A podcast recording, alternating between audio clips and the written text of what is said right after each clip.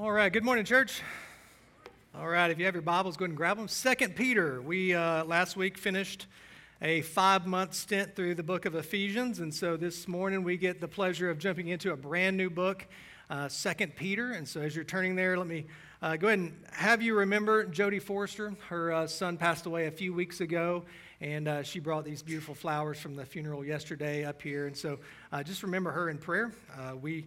We are, uh, we're not a production church, we're a people church. And so uh, we uh, we do want you to remember our people as they as they go through different trials and pains and sufferings. And so uh, let's uh, remember her in prayer. As we jump into Second Peter, we I, I really uh, wrestled with it this week and, and had two books that I was kind of reading, going back and forth on, and where we were going to land. And after finishing up last week with putting on the full armor of God, I felt that Second Peter would be a great follow-up. So that uh, Second Peter's It's written, and it's written for Christians to grow in their spirituality, that they would grow spiritually, and they would combat apostasy. And so they, he's writing to them to, to supplement their faith, as you're going to see here in chapter one, that they would, they would put forth effort in their spiritual growth. So what is apostasy? Well, real quick, apostasy is from the Greek word apostasia, which means a defiance, a rebellion, an abandonment or breach of faith. It is a denial of key Christian truths, thus leading to a life that abandons or rejects Christ. So Peter is writing to a church, an early church, that is beginning to see false teachers come in and preach a different gospel. He's beginning to see people deny the lordship of Jesus Christ. And these Gnostics that were coming in, they claimed to have knowledge, and they claimed to have this new revelation of, oh, let me tell you this. This is what's been revealed to me. And they were beginning to lead people astray, that they would begin to deny Christian truths and then eventually deny Christ altogether. We see this more in chapter two. And so let me walk through four things that we see about apostasy real quick. It's to deny the lordship of Christ with teaching and intellect. You begin to see in verse uh, one of chapter two, but false prophets also arose among the people, just as there will be false teachers among you, who will secretly bring in destructive heresies, even denying the master who bought them, bringing upon themselves swift destruction. So here Peter is saying, listen, you're going to see these false prophets, these false teachers move in among you, and they're going to secretly weave in destructive heresies. They're going to mix the gospel up in, in your brain. They're going to change a few things and say, oh, this is a new revelation. And eventually, that's going to lead them to completely deny Christ. And so this is the first thing we see. Apostasy number two is deny the lordship of Christ with loose and immoral living. And so verse two of chapter two, and many will follow their sensuality, and because of them, the way of truth will be blasphemed. So not only are they beginning to teach against Christ in the full counsel of his word, the gospel, they're now beginning to live as if this doesn't apply to them. Well, I believe this, and so I'm going to I'm going to follow sensuality and immorality and, and different things like that. And so you begin to see it in the way they live. Thirdly, apostasy is to deny or distort God's truth for financial gain, verse three of chapter two. And in their greed, they will exploit you with false words. Their condemnation from long ago is not idle, and their destruction is not asleep. And so they would they would speak in ways that would, you know, tickle the ears of the listeners. They would they would hear things like, ooh, I like that. That's that's more on page with how I feel. And so they would do it, and they would do it in a way that they would win the approval of people so that they could gain financially. This was the pattern of apostasy. And then in verse ten, uh, we, we learned that apostasy is to defile themselves and others with blas- blasphemous passions and rebellion. Verse ten, and especially those who indulge in the lust of defiling passion and despise authority, bold and willful, they do not tremble as they blaspheme the glorious ones. At some point, they had taught against the gospel, and they had led other people to believe the things they believed. Then they began to justify their immoral living, their sensuality. They began to say, well, this is what I believe. This is how I interpret the scripture, right? And then they would teach those things, and people would love to hear those things, and they would receive financial gain from that. And eventually, they would get so far in their denial of Christ that they would willfully disobey his word. Does this sound familiar? Apostasy? That it just sneaks its way into the church and then begins to teach a false gospel and leads other people astray? Pew Research reports this. America is still a Christian nation, if the term simply means the majority of the population will claim the label if the pollster calls. But as they have studied, the decline of Christianity in the United States continues at a, at a rapid pace. A bare sixty-five percent of Americans now say they're Christians. Did you hear that? Only sixty-five percent of our population in America say they're Christians. That's down from seventy-eight percent in two thousand seven. The deconverted, that's what they call it, the deconverted, the ones who have apostatized, that have walked away from the faith, are mostly moving away from religion altogether, and the ranks of religiously unaffiliated, or the nuns, the N O N E S, have swelled from sixteen percent to twenty-six percent over the same period of time. If this rate of change continues, the U S will be majority non-Christian by twenty thirty-five. Wow, that's, what, twelve years?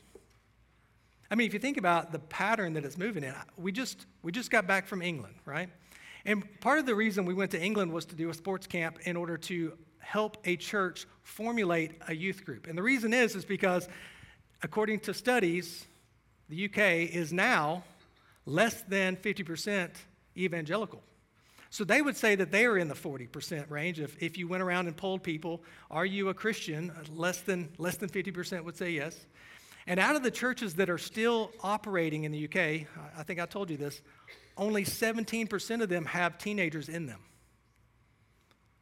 So if this is the pattern, if apostasy is coming, and if it's already here, then we can see that there is a stiff decline, a swift decline in the church and its future, because who are the ones that are walking away from the faith?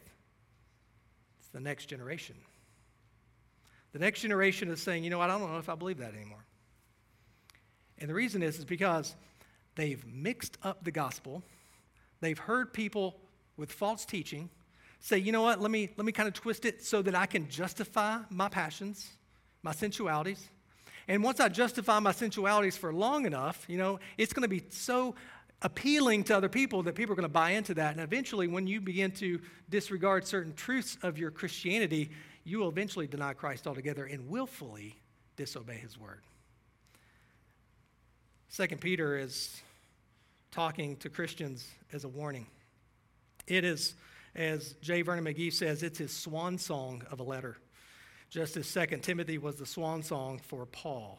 There's striking similarities between the two books. Both epistles put up a warning sign along with the pilgrim pathway the church is traveling to identify the awful apostasy that was on the way at that time, and which is, in our time, arrived. What was then like a cloud the size of a man's hand today envelops the sky and produces a storm of hurricane proportions. Peter is warning against heresy among teachers, where Paul was warning against the heresy among the laity. So who is the author? You can guess it, right? Peter. The letter's named after him, right? It starts there, Simon Peter, Simon Peter, a servant, an apostle of Jesus Christ, to those who have obtained a faith of equal standing with ours by the righteousness of our God and Savior, Jesus Christ. Right up front, we know it's Peter, Peter the apostle. Peter is the author, he's the servant. He calls himself a servant, which is the word slave of Jesus Christ. He is not He is not his own anymore. He is, he is all in, and he is the apostle. And then he says, of equal standing in the faith. Of equal standing. Uh, this should be encouraging to all of us. Peter, who was one of the twelve, who was called, come follow me, who was part of the inner three, who was super tight with Jesus, right? They walked together. He saw everything, and he now writes to believers, and he says, listen, my faith and your faith, same level. We are of equal standing before the cross of Jesus Christ because we have received a righteousness that is not our own. Isn't that a beautiful thought? So this is how he writes to us. He's Peter. Peter's the one that I think is the most relatable. He's the one, he's the disciple, as some have said, with a foot-shaped mouth, right? He just kept kept saying things that his body couldn't couldn't finish, right? He was like, hey, I'll do that, and he didn't do it. Like walking on water, right? Matthew fourteen, twenty-eight through thirty-one. And Peter answered him, "Lord, if it is you, command me to come to you on the water." He said, "Come." So Peter got out of the boat and walked on water and came to Jesus. Number one, remarkable, right? It's remarkable. But when he saw the wind, he was afraid. And beginning to sink, he cried out, "Lord, save me." Jesus immediately reached out his hand and took hold of him, saying, "Oh, you of little faith, why did you doubt?" Isn't he the one that you can relate to? The one that says, "Yeah, Jesus, I, I'm, I'm in. I'm going. Whoa, I don't like this." And you begin to sink. Peter's the one that I find relatable because he's the one that struggled when things got tough. Yet he was the toughest of them all, right? Matthew twenty-six, thirty-three through thirty-five, Peter answered him, "Though they all fall away, because of you I will never fall away." Jesus said to him, "Truly I tell you, this very night before the rooster crows, you will deny me three times." Peter said to him, "Even if I must die with you, I will not deny you." And all the disciples said the same. He was, he was bold. Luke twenty-two, thirty-one through thirty-four, "Simon, Simon, behold, Satan demanded to have you, that he might sift you like wheat. But I have prayed for you, that your faith may not fail. And when you have turned again, strengthen your brothers." Peter said to him, "Lord, I am ready to go with you both to prison and to death." Jesus said, "I tell you, Peter, the rooster will not crow this day until you deny three times that you know me." Satan has demanded to sift him like wheat. This is the imagery of that, that he would take Peter in his hand and he would begin to grind him until he gave in. You know, as a follower of Jesus Christ, that's somebody I can relate to. To feel the pressure, to, to know the, the heartache of, of continually following and yet feeling the weight of persecution, the weight of um, sin, the weight of temptation, all the different things that are working against following Christ. Oh, I can do it. Well, Peter learned he couldn't do it his own strength. As I won't read all of this, but later in the chapter of Luke twenty-two, fifty-six through sixty-two, "Then a servant girl, seeing him as he sat in the light and looking closely at him, said, 'This man also was with him.' But he denied it, saying, 'Woman, I do not know him.'" And then you see there following that he denies two more times. Peter is somebody who did turn after he fell and strengthened his brothers. And that is exactly what this letter is. Let me strengthen you because apostasy is coming. Let me strengthen you because there is distortions of the gospel all over the place. And I want you to stand firm. As Paul would say, I want you to put on the whole armor of God so that you can withstand the fiery darts of the enemy. I want you to be able to stand against his schemes. Peter would say, listen, I want you, I want you to grow in godliness because that's going to give you assurance. That, that'll give you assurance. So let me pray, and then we'll jump in and look at these first eleven verses. Father, we thank you so much for your word. We thank you for the truth that is revealed in it, Lord, that we would hold to every single word of it, that we would not deny it, that we would not walk away from it, that we would be those by the power of your Spirit that indwells us, that we would be able to stand firm in the dark days. Father, I do pray that we would be people who are dependent upon you, longing for you to change us from the inside out because we are incapable in our own power. Father, we thank you again for your word and the time we have to gather and to learn it together. Write it on our hearts. Change us. In Christ's name, amen. All right, Second Peter, if you're there with me, hopefully I gave you enough time. Chapter one, one through eleven. Simon Peter, a servant, an apostle of Jesus Christ, to those who have obtained a faith of equal standing with ours by the righteousness of our God and Savior, Jesus Christ. May grace and peace be multiplied to you in the knowledge of God and of Jesus our Lord. His divine power has granted to us all things that pertain to life and godliness through the knowledge of him who called us to his own glory and excellence, by which he has granted to us his precious and very great promises, so that through them you might become partakers of the divine nature, having escaped from the corruption that is in the world because of sinful desire. For this reason, for this very reason, make every effort to supplement your faith with virtue, and virtue with knowledge, and knowledge with self-control, and self-control with steadfastness, and steadfastness with godliness, and godliness with brotherly affection, and brotherly affection with love. For if these qualities are yours and are increasing, they keep you from being ineffective or unfruitful in the knowledge of our Lord Jesus Christ. For whoever lacks these qualities is so nearsighted that he is blind, having forgotten that he was cleansed from his former sins. Therefore, brothers, be all the more diligent to confirm your calling and election. For if you practice these qualities, you will never fall. For in this way, there will be richly provided for you an inheritance into the eternal kingdom of our Lord and Savior, Jesus Christ. This is his word. First thing that we see, we grow in Christ by his divine power. It is by his divine power we have, as we said earlier, obtained a faith. This is God's work on our behalf. The word obtained here is to be received by lot.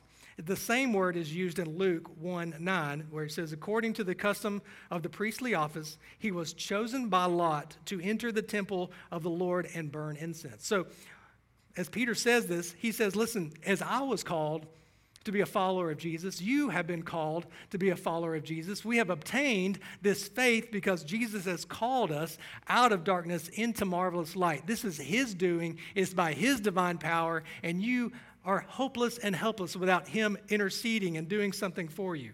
So may grace and peace be multiplied to you in the knowledge of God and of Jesus our Lord. So he says, listen, right up front, I'm praying for you that the grace and peace would be multiplied. Now, let me ask you, how many of you need more grace? Anyone? I mean, as James four six put, he gives more grace. Therefore, it says, God opposes the proud, he gives grace to the humble. As often as you and I sin and fail, listen, in Christ, there's more grace. It, it doesn't give you a license to sin. It doesn't give you a license to say, you know what, God's going to show me grace, so I'm going to live however I want. No, it doesn't. It, that, you don't understand grace if that's it. It's the fact that even though you will fail in the flesh, he says, listen, there's more grace for you. May it be multiplied to you. And peace. Peace I leave with you, my peace I give to you, he says in John fourteen seven. I don't know where you are today as you come in here. I don't know what you're facing, what decisions are on, on for this week, what obstacles, what hardships, but I do know that there is more grace for the sinner, and there is more peace for the one who's struggling, the one who is suffering. His divine power, verse three, has granted to us all things that pertain to life and godliness through the knowledge of him who called us to his own glory and excellence. I love this verse. In the salvation we have obtained by faith, God has granted to us his divine power that has everything you need to mature in your faith and live a life of godliness. If you are in Christ right now, you've been given everything you need to walk in godliness. It You don't, you don't need more. You've already been given everything. Isn't that amazing? Everything has been given to you for a life of godliness.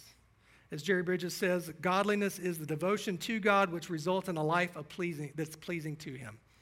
Everything has been given to you by God's divine power for you to live a life that, revolt, that results in devotion to God and a life that is pleasing to him. This past week or so, I, uh, I found myself in Home Depot. I'm a Home Depot guy. You're either a Lowe's or a Home Depot guy. You're you're one or the other, and you don't you don't go to the other one unless you have to. I'm a Home Depot guy. So I was in Home Depot, and I was like, you know what? It's been years, and it's time to make the purchase. You ever, man, you, you ever do that? You you talk yourself into it. You're like, this is it. I will not use an extension cord any longer in my life. I'm buying a blower, a leaf blower with a battery. Like, it, it's time. Like, I'm just not going to do it. So I went down the aisle, and I'm looking at all the leaf blowers, and I was like, I'm going to buy the cheapest one. That's that's how I am, right? So I'm looking. I've got my, I've got my, you know, one picked out. I grab it. I'm like, it's a pretty good deal. Put it in the cart, and I'm going through and looking at all the other things that I'm not going to buy. And I look down, and I read, battery not included.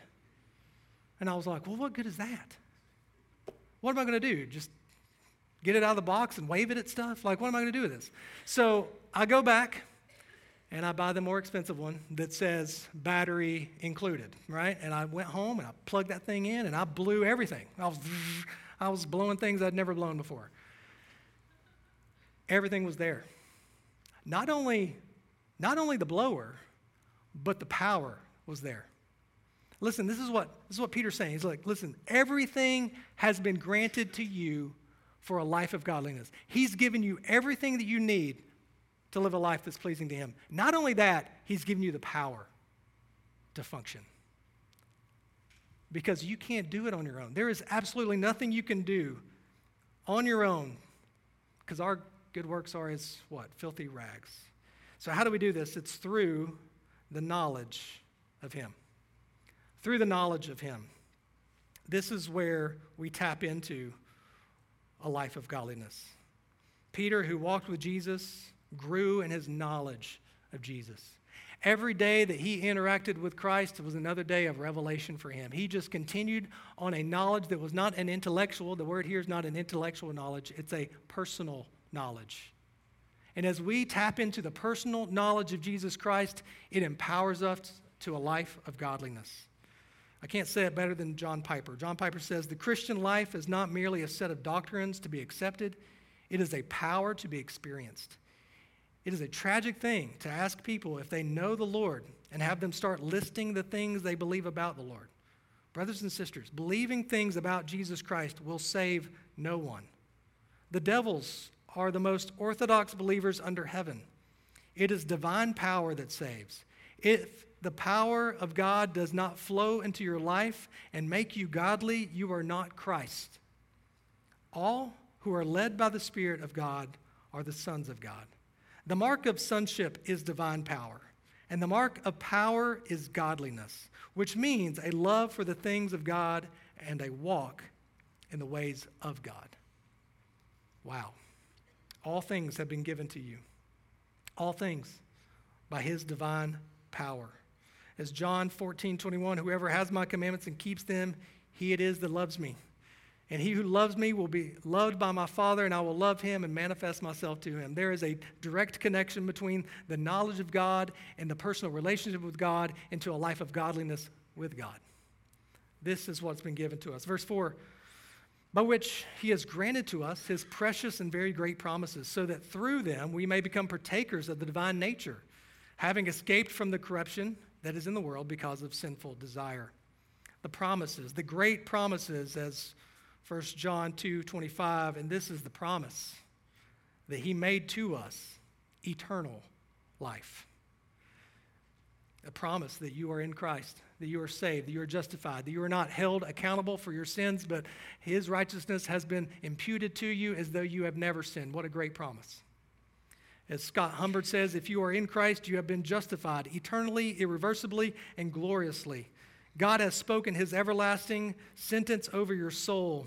Through faith alone, on the basis of the death and life of Jesus Christ alone, you are not guilty, but righteous. Not hell-bound, but heaven-bound. Not condemned, but justified. That's a great promise, isn't it? That's a great promise. The great promises. Ephesians one thirteen through fourteen. We said this several months back. In him you also, when you heard the word of truth, the gospel of your salvation, and believed in him, were sealed with the promised Holy Spirit, who is the guarantee of our inheritance until we acquire possession of it, to the praise of his glory.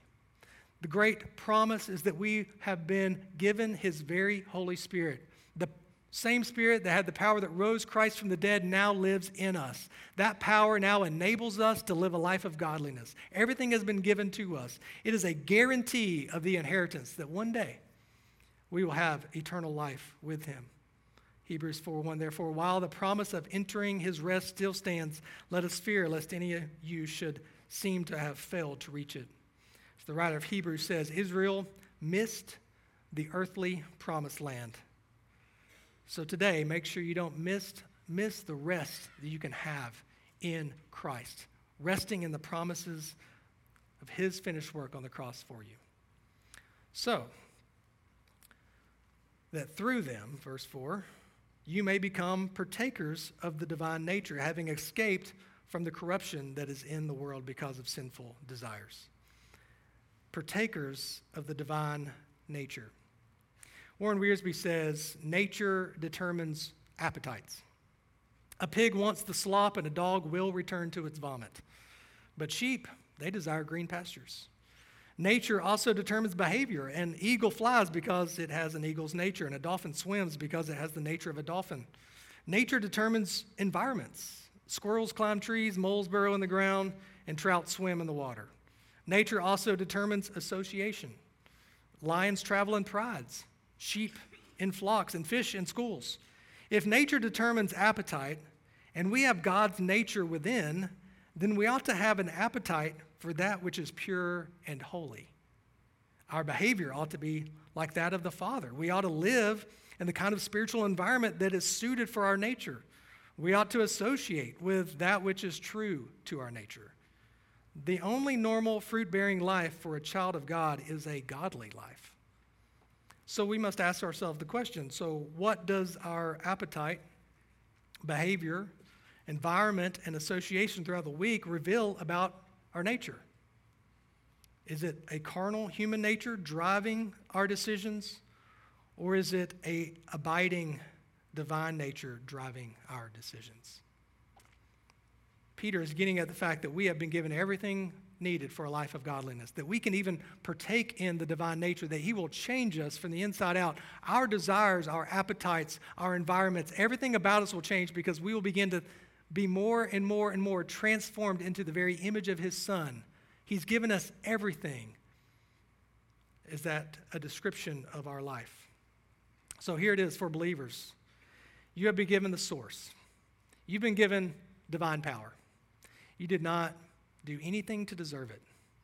But God's grace, he has bestowed upon you divine power for a purpose. What is the purpose? A life of godliness, that you would glorify God with everything that is, that is in you, that your life will be used as a life of worship for him. So you have divine power in order to fulfill your purpose, which is godliness. And how do you tap into that? What is the means by which you do that? It's through faith. It is by taking what you know about God and what you know with your experience with God and applying it to your life through the means of knowledge. We have been given a result. If we have the divine power, we have a purpose, and then we begin to work towards that purpose with our knowledge, the result will be that we are partakers. We will begin to bear much fruit because we will abide. And what is the reward? We will escape from the corruption that is in the world because of sinful desires. Not only will we one day escape eternally from the corruption of this world, but you will be able to see that in your life as you pursue godliness, you will begin to escape the corruption of this world day in and day out as you die to yourself and you follow Jesus Christ. Having escaped from the corruption that is in the world because of sinful desire. Corruption here describes the decomposition of rotting organisms and the accompanying stench. That is the corruption that is in the world. In the nostrils of a holy God, the sins and the actions of sin is a grotesque smell. You've all been there, right? The weather's beginning to change. You turn off the air conditioning, you roll down the windows, and you let your hair blow in the breeze. You crank up the radio, and you sit in traffic, right? And you're just like, oh, this is this is this is it. Fall's here. And then you get that smell of the deer that was hit a few days ago. Oh, what is that? You know, and you at that point, you're just hoping it, it goes quickly and you can keep driving. That's the smell of sin in a holy God's nostrils. The corruption of this world, the sin that is that is happening. We were dead in our trespasses and sins. We were separated from God. Our lives were tainted by total depravity. That means everything within us was touched by sin, and everything we did, even our good works, were a stench to God. There is nothing that we can do that is good that can clean up our mess because we are just continuing to smear the mess that is going on in our life. That's the smell. And so, as Second Corinthians two, fifteen through sixteen says, for we are the aroma of Christ to God among those who are being saved and among those who are perishing, to the to one a fragrance from death to death, to the other a fragrance from life to life. Who is sufficient for these things? What kind of smell does your life give off? A life of godliness is a sweet aroma to those who are being saved.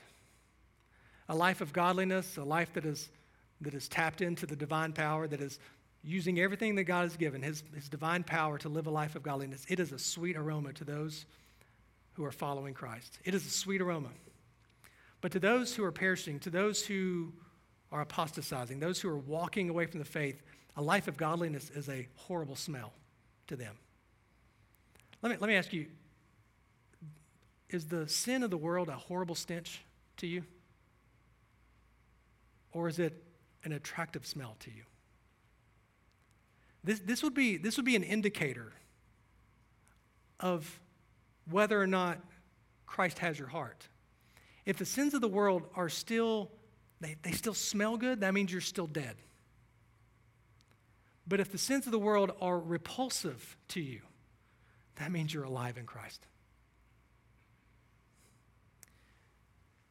We are to lay our lives on the altar. We are to be living sacrifices. We are to offer up our lives to Him. Now, Christ is the ultimate sacrifice. His death on the cross covered us. It covers our stench. There's nothing that we do. Our good works cannot save us. Our good works cannot make us smell better. It is by Christ and Christ alone that we are able to stand. It's His divine power. Before we move into the next point next week, let me close here and pray for us. That we would really take into consideration that this week God has given us everything that we need for a life of godliness. So let me ask you, are you pursuing it? Are you pursuing a life of godliness? If not, I pray that today you would be convicted by that.